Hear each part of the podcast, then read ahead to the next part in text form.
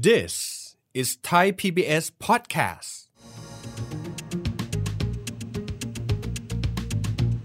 หากว่าเรามองคาสิโนเนี่ยนะฮะ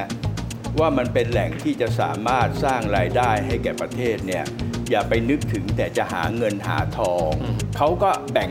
97%เนี่ยไปสำหรับเป็นสถานที่จัดประชุมนานาชาติ แล้ว3%เนี่ย เขาก็จะทำเป็นที่ให้เล่นพนัน แต่เขาก็ไม่เรียกคาสิโนเขาก็เรียกเขาว่ารีสอร์ทปัญหาทุกปัญหาเนี่ยนะฮะไม่ว่าเราจะทำอะไรเนี่ยมันจะมีด้านดีและด้านเสียเสมอเสมไปอไม่ต้องห่วงหรอก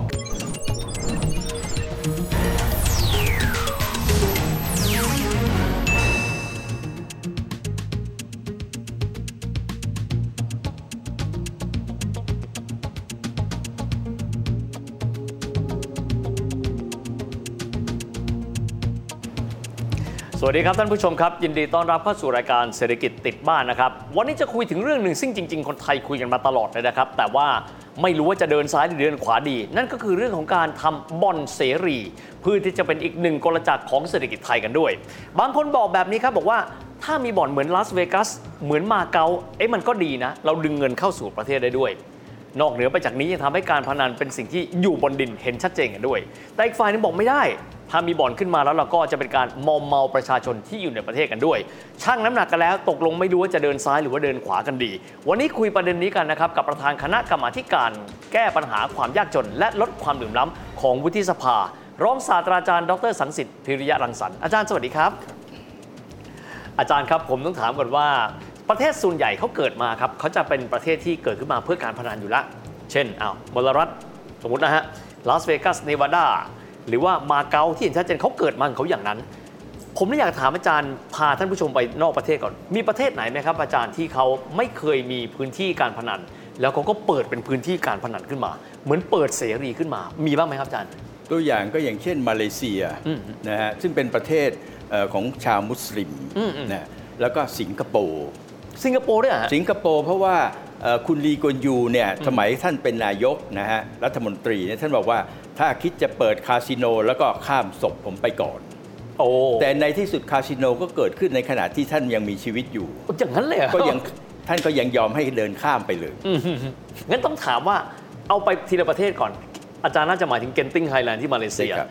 เขาเริ่มต้นทำแล้วเขาเขาเขามีข้อห่วงกังวลอย่างเราไหมครับทำมีปั๊บเดี๋ยวคนจะไปเล่นการพนันเดี๋ยวมันจะมอมเมามาเลเซียเป็นไงครับอาจารย์มาเลเซียเนี่ยตอนสมัยต้นกูอับดุลรามานเป็นนายกรัฐมนตรีโอ้นานแล้วนะนะครับเขาเขาเพิ่งเป็นประเทศเอกราชอืมเศรษฐกิจเขาก็ยังไม่ค่อยดีครับเขาก็เรียกชาวจีนคนหนึ่งเข้าไปพบนะฮะอืมบอกคุณไปศึกษาที่มาเก๊าสิ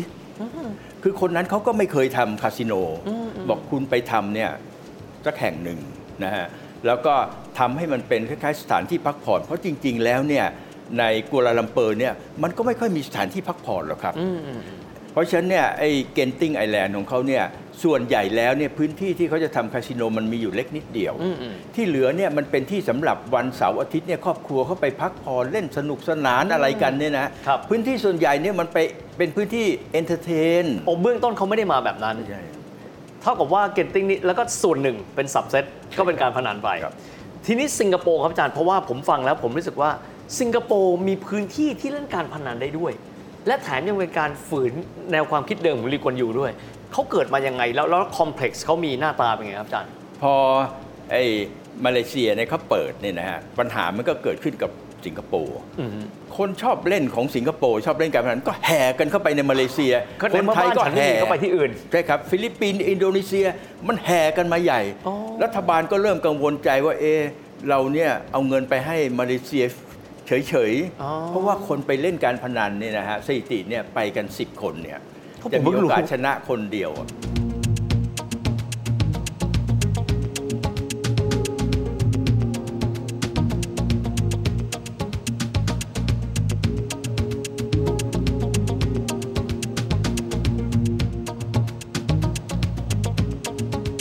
ทีนี้หน้าตาของสิงคโปร์ในการบริหารจัดการเขาเนี่ย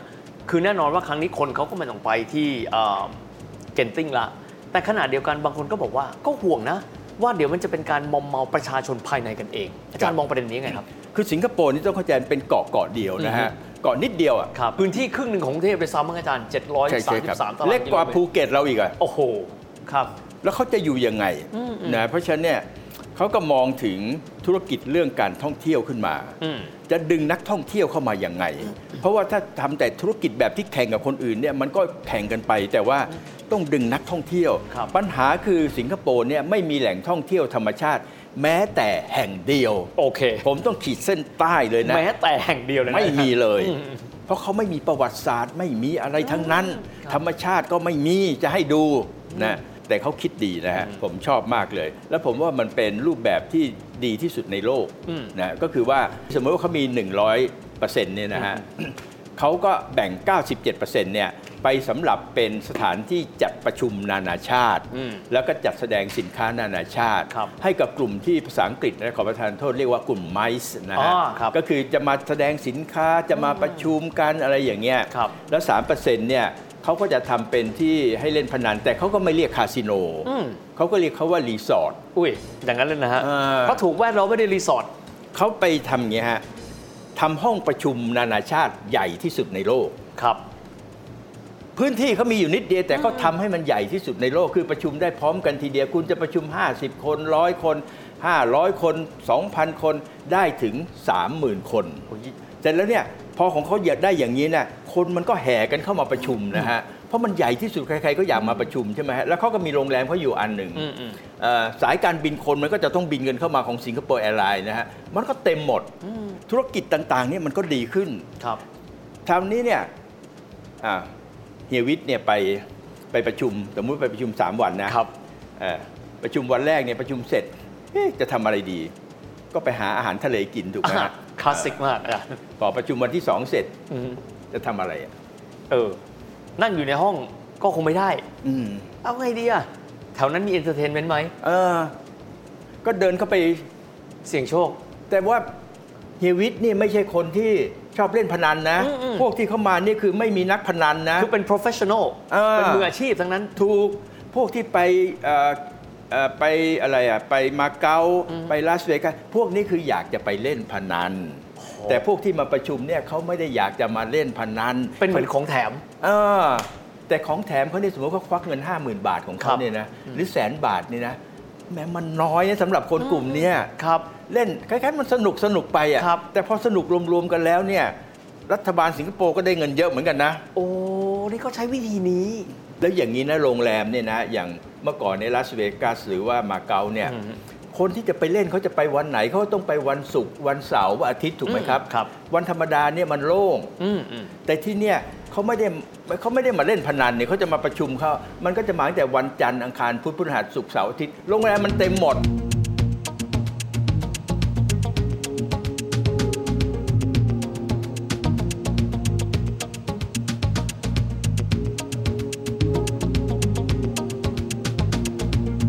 อะทีนี้ผมขอ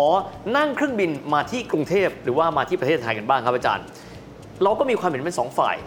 หนึ่งนักพนันมีอยู่ แล้วเขาก็ไปปลอยเปรตกัน หรือไม่ก็เป็นบ่อนใต้ดิน ซึ่งก็แน่นอนว่าผิดกฎหมาย แล้วก็มีคนที่ถือกฎหมายบอกว่าสามารถทำได้ แต่ขณะเดียวกันก็บอกว่าไม่ได้หรอก ถ้าเกิดว่ามีบ่อนเสรี ที่สุดแล้วคนไทยก็จะเข้าบ่อนเป็นว่าเล่นประเทศก็ไม่ไปไหน อาจารย์มองดุลยภาพที่เหมาะสมตรงนี้ยังไงครับ กฎหมายสิงคโปร์เนี่ยเขาดีนะ เอ่อเวลาคุณจะเข้าไปเล่นเนี่ยเขากำหนดอายุไว้ก่อน ว่าถ้าต่ำกว่า 21เนี่ยห้ามเข้าอะครับเอ่อใครที่ยืนเนี่ยโดนใบแดงออกไปเลยโอเคสองคุณเข้าไปถึงเนี่ยกรุณาวางบัตรของคุณลงไปอืมดูว่าเงินในบัญชีคุณเนี่ยมีเท่าไหร่อ๋อในธนาคารครับ ถ้าคุณมีอยู่หมื่นสองหมื่นนะเขาก็บอกกลับบ้านไปก่อนดีไหมโอเคนะตรวจสุขภาพการเงินไปก่อนเลยอ่าถูกไหมครับอ่าสามคุณเข้าไปแล้วเนี่ยมีอาชีพหรือเปล่า อืมไม่มีอาชีพกลับไปอ๋ออ่า สี่คุณมีเงินเนี่ยเป็นแสนเป็นล้านแต่เข้ามาเล่นบ่อยๆ นะอืมอืมอืมแล้วเกิดเสียนะ เมียเนี่ยสามารถยื่นถึงคณะกรรมการได้เลยว่า ผัวเนี่ยนะ อย่างเช่นเฮียวิทย์เนี่ยไปเล่นแล้วนะกระทบกระเทือนกับเศรษฐกิจที่บ้านนะ กรรมการเขาดูว่าจริงเฮียวิทย์ห้ามเล่นให้ใบแดงออกไป คืนนี้มีมีเอาเอากลไกเมียมาคุม ใช่ครับโอ้โหอาจารย์ สุดยอดมาก แต่แสดงว่าแบบนี้เนี่ยการบังคับใช้กฎหมาย เจ้าหน้าที่ของเขาในการที่จะคัดกรองคนของเขาในการเข้ามาเนี่ยต้องเข้มแข็งมาก ใช่ครับ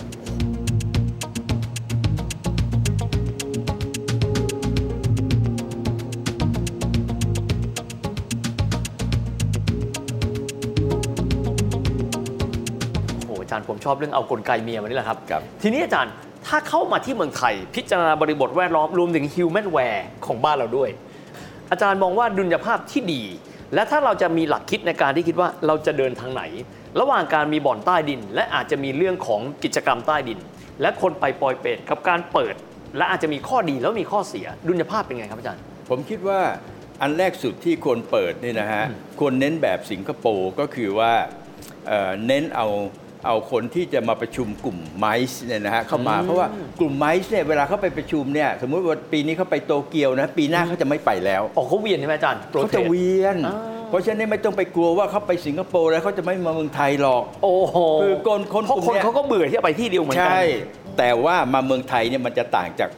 ขอโทษสิงคโปร์นะครับขอโทษด้วยความเคารพจริง ๆ ก็คืออมว่าไปสิงคโปร์นี่คุณไม่มีที่เที่ยวนะอะอ่าถูกถูกไหมถูกถูกแต่คุณมาเมืองไทยนะ แล้วเราทำระบบไอ้ รถไฟฟ้าดีๆนะให้คุณวิ่งไปเที่ยวนะ ถึงพัทยาได้นะเขาอาจจะพักอีกคืนสองคืนนะทำวิ่งไปถึงหัวหินนะครับอาจจะพักขึ้นอีกคืนสองคืนเอ้าเครื่องบินเนี่ยไปเชียงใหม่ ครับ ไปภูเก็ตเนี่ยเงินทั้งนั้นถ้าเขาโยมอยู่อีกสองคืน สมมติเขามาประชุมเนี่ยสามวันครับ ก็อาจจะขอเพิ่มเป็น 5 วัน อันเนี้ยเม็ดเงินมันก็จะเข้าประเทศอ๋อและคนพวกนี้เขาไม่ใช่นักการพนัน ครับ เขาเป็นชอบเขาเป็นคนมีตังค์อะเอาอย่างเงี้ยม อันนี้เป็นเหมือนกิจกรรมเครื่องเคียงกันละอ่าอ๋อเราไม่ได้ดึงดูดนักพนันเข้ามาใช่ครับทีนี้ครับอาจารย์ถ้าสมมุติว่าเราทำแน่นอนว่าบ้านเราเอ่อวิธีการบริหารอาจจะแตกต่างไปจากของเขาข้อห่วงกังวลที่อาจารย์มี หากว่าเราจำเป็นต้องคิดถึงประเด็นนี้ อาจารย์คิดว่าข้อห่วงกังวลมีอะไรบ้างครับ คนคืออย่างนี้ฮะปัญหาทุกปัญหาเนี่ยนะฮะไม่ว่าเราจะทำอะไรเนี่ยมันจะมีด้านดีและด้านเสียเสมอเสมไปอไม่ต้องห่วงหรอกครับ โลกนี้เนี่ยต่อให้ทำของดีที่สุด มันก็จะมีจุดอ่อนไม่มีดีบริสุทธิ์ ไม่มีอืมนะเพราะฉะนั้นเนี่ยมีปัญหาก็แก้ปัญหาอ๋อโอเค อย่าไปห่วงจนกระทั่งเกิดวิตกจริตว่า ถ้าปัญหานี้ไม่ได้รับการแก้ไขประเทศจะพัง มันไม่พังหรอครักบนะ เพราะถ้ามันพังเนี่ยโลกนี้มันพังไปหมดทั้งโลกก่อนเราแล้วครับอ้าวคุณจะห่วงเยาวชนใช่ไหมเรากำหนดอายุให้ว่า 22 ปีขึ้นไปอืมอืมอ้าว ต้องมีรายได้ถึงแค่นี้มาแสดงในบัตร ครับ มีเงินอยู่ในบัญชี อืมคุณสบายใจไหมครับแล้วถ้ายังไม่สบายใจอีกนะ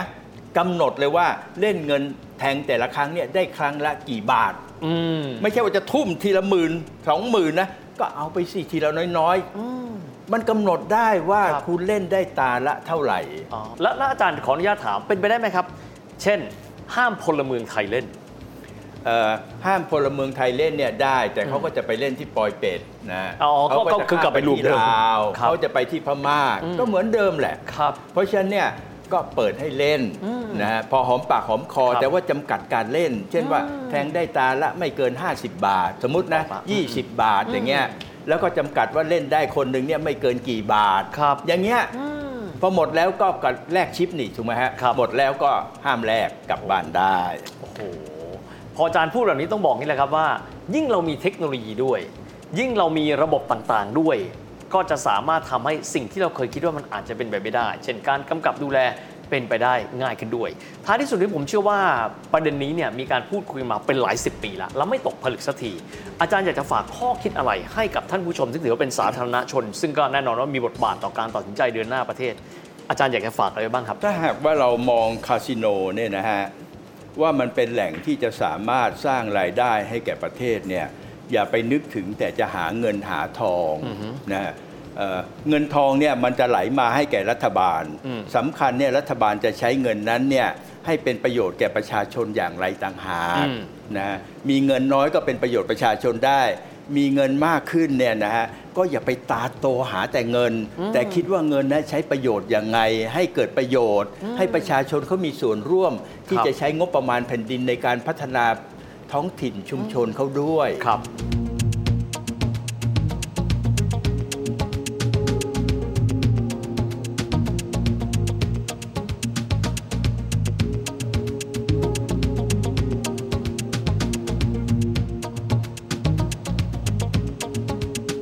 ในอย่างนอกเหนือไปจากนี้เราอาจจะพิจารณาถึงโลเคชันนะอาจารย์นะอาจจะเป็นพื้นที่ที่ต้องการการพัฒนาเพิ่มเติมก็เป็นไปได้ ก็คงจะมีอีกหลากหลายเหลี่ยมคิดแต่ด้วว่ายถ้าเราต้องการให้คนมาเล่นง่าย ๆ นะ ต้องให้เขาเดินทางง่ายอ๋อๆเพราะถ้าไปไกลๆเขาก็บอกผมก็ขี้เกียจไปสิเข้าไม่ถึงอีกถูกไหมครับพเพราะว่าจุดมุ่งหมายจะให้พวกไม้นี่เขามาเล่น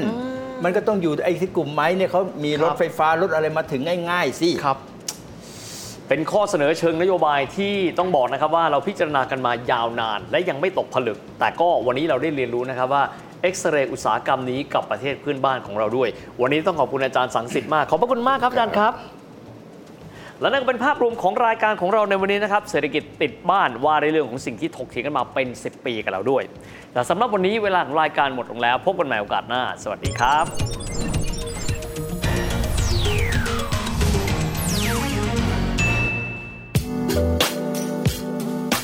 ติดตามรายการทางเว็บไซต์และแอปพลิเคชันของไทย PBS Podcast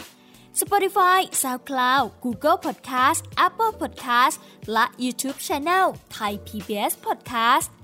Thai PBS podcast. View the world via the voice.